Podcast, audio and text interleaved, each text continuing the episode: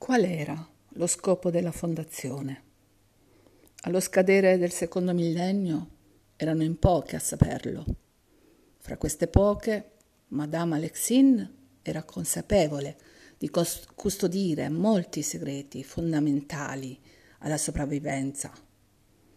La sua vita era stata investita di molte pesanti responsabilità, quasi senza che le venisse chiesta la sua opinione da quando era cominciata l'epoca delle, della distruzione.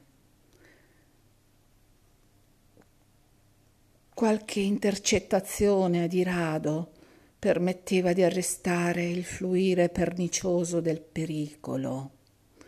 Le signore della fondazione dissimulavano dietro il vago sorriso l'imminenza dello scontro gli incarichi assegnati secondo criteri di urgenza andavano dall'indagine sui prodromi storici della persecuzione alle investigazioni nell'attualità delle ragioni più recenti di scontento nel basso ceto.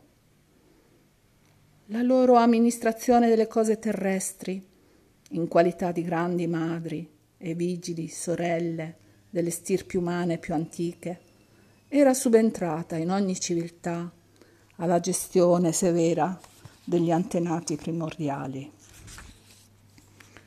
Né poteva essere imputato alle signore di non aver mantenuto condotte austere, contrariamente all'indulgenza per le intemperanze dei sottoposti. La ribellione che esplodeva ciclicamente contro il governo delle signore, qua e là nel corso della storia, era deplorata dalle nobili patronesse come manifestazioni di ragazzi difficili e turbolenti. Che le madri dovessero abbandonare il campo era cosa stabilita e non dagli uomini, ma che essi salutassero il cambio di governo e sollecitassero la loro partenza col tripudio del ripudio, questo non poteva che inimicargliele.